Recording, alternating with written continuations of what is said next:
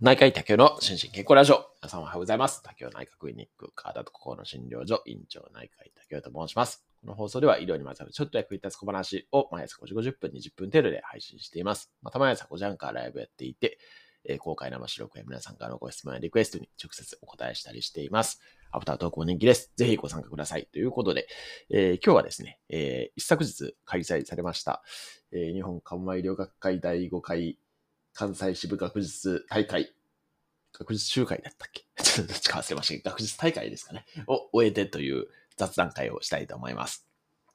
はい。ということで、えっ、ー、と、まあ、もしかしたらね、あの、このリスナー、あの、音声配信を聞いていただいている方の中にもですね、参加いただいた方もいらっしゃるかもしれませんで、本当にありがとうございました。現地ではね、そういうお声かけはされなかったんですけれども、もうもしかしたら現地でもお越しいただいていたかもしれないですね。で、えっ、ー、と、まあ私自身ですね、まあ今回は副事務局長ということで関わらせていただいて、まあ大会長の所先生にはね、非常にいつもお世話になっているので、まあ、あお声かけをいただいたのが確か1年前ぐらいだったと思うんですけれども、非常にね、あの、光栄な任務をいただいたと思って、まあいろいろ準備から、まあ特に事務系のことですね、をかなり頑張ってやってきていました。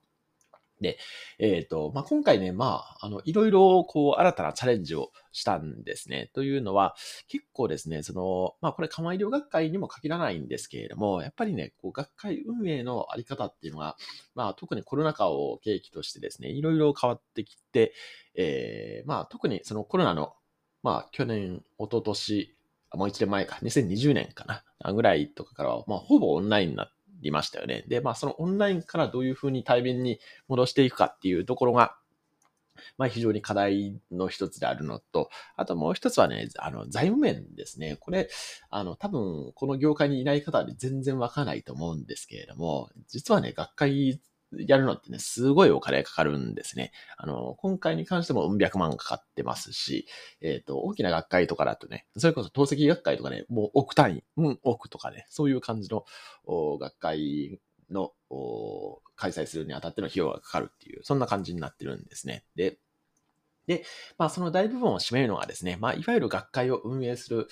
学会運営会社みたいなのがあるんですけれども、そこに、まあ、依頼して、えー、実際の学会のマネジメントをしていただくんですけれども、ただ、あの、地方会レベルですね。まあ、今回は地方会だったんですけれども、地方会レベルだとですね、その運営業者に頼むとですね、まあ、かなりの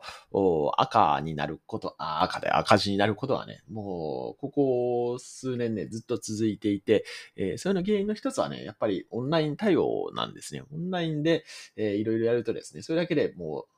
何百万っていう単位でね、えー、額が膨れ上がってしまうんで、まあそれで赤字になるっていうことはね、まあしばしばあったんですけれども、まあちょっとそれはね、何としてでも避けたいということと、あとは、えっ、ー、と、まあ、極力ね、その自分たちでできることは自分たちでやろうっていうのを、まあ、この、今回の大会長のところ先生がね、えー、受け入れてくださって、で、まあ、あの、今回、その大会テーマが、えー、学際的新種の取り組みっていうようなサブタイトルがついてるんですけど、まあ、あの、メインテーマはね、地域、えに起きる緩和ケアっていうテーマだったんですけれども、えっ、ー、と、そのサブタイトルとして学際的新種の取り組みっていうことで、えー、私ちょっと国語力飛ばしいんで、えー、新種っていう ことがよくわからなくて、これ 調べましたけれども、まあ、新しい取り組みっていうことですよね。で、まあ、それをね、あの、まあ、学会運営の中でもいろいろ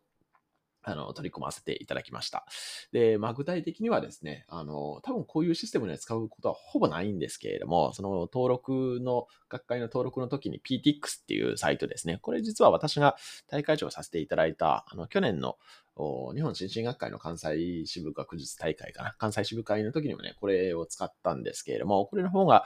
まあ、そのシンプルかつあの、支払い方法もいろいろできるし、まあ、後からのマネジメントもしやすいっていうのは、その時分かったんで、まあ、それを使わせてもらったりとかですね。あとは、えっ、ー、と、演題登録とかですね。あとは、小6の登録あ、演題の登録じゃない。申し込みとかですね。あと、小6の登録とかですね。これもですね、えー、結構ね、業者さんによってはもう独自のサイトを使ってるところとかもあったりするんですけれども、それをもう全部 Google フォームに落とし込んで、で、ま、これかなり時間かかったんですけども、それで、えっ、ー、と、もう集めると。で、そこから、あの、査読っていうシステムを通るんですけど、その一般演題に関しては、あその、これを学会で発表していいかどうかっていうのを、まあ、審査の面が通ってから、まあ、実際に発表っていうことになるんですけれども、その査読のシステムも Google フォームで作って、でその Google スプレッドシートを使ったりとかですね、いうのをやりながら、あ実際にやっていただいたっていうことで、まあ、これ実際ね、ちょっと、あの、登録していただいた方はね、あの、いつものシステムとだいぶ違うんで、あの、戸惑った方もおられるかもしれませんし、まあ、まさにちょっと昨日アンケートも取ってたんですけど、このアンケートもね、Google フォームで取ったんですけども、まあ、アンケートの中でも、ちょっと新しいシステムで戸惑ったことがあったっていうようなご意見もいただいたり、えー、もしてたんですけれども、ただ、あの、まあ、通常ね、査読システムを外注すると、それだけでね、また、うん、10万とかかかるんで、えー、それも全部内蔵化してやったっていう、そんな感じですね。で、あとは、あ、そうそうそう。あとはね、もう、極力小コストできる部分は小コストしようっていうことで、あの、ポスターですね。ポスターもね、これ外注するとまた、万とかね、あの、場合によっては十何万とかかかりますけれども、これもね、あの、キャンバで作るっていうですね。これ実はポスター、今回私が、あの、所先生からいただいた写真をね、切り張りして作ったりしたんですけれども、ポスターも自作。で、あとホームページも自作みたいな、そんな感じでやったりしましたね。で、あとは、えー、っと、あ、そうそうそう。あとはオンデマンド配信ですね。これちょっとまさに今から編集しないといけないんですけれども、オンデマンドもですね、まあよくあるオンデマンドってなんかね、コロナ禍で、あの、スライドだけ、スライドだけ流して、えっと、それに音声をね、組み合わせるっていうようなオンデマンドがね、非常に主流になってるんですけれども、私個人的にはね、あのオンデマンドであんまり好きじゃないんですね。その学会の雰囲気が伝わらなくって、なんか本当にその、特に質疑応答があるシンポジウムとかですね、えー、いうのに関しては、なんかどんな雰囲気なのかよくわからないっていう、そもそも会場に何人入ってるかもわからないし、みたいな感じでね、あれあんまり好きじゃなくて、それよりかはね、普通に、ホームビデオでね、映した方がいいんじゃないかと思って、今回ね、それをやりました。だから、それに関しても、経費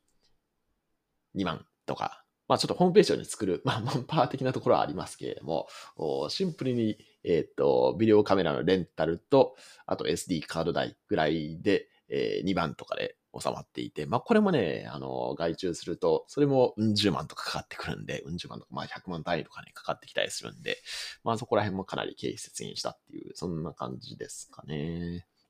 はい。まあ、ただその分ですね、今回は、あの、まあ、堺っていう、その所先生の勤めてらっしゃる病院とか、まあ、所先生ご自身が、まあ、堺のご出身っていう方もあって、まあ、かなり堺カラーをね、出していこうっていうようなところと、あとはランチョンとかですね、あとスイーツセミナーも、その所先生のご人脈で、えー、まあ、地元のそのレストランとか、そのお菓子を作っておられる、和菓子を使ってる会社さんにね、お願いしたりとかして、そこら辺のね、おもてなしは、まあ、かなりえー、お金を使ったっていう部分にはなりますね。はい。ただまあ、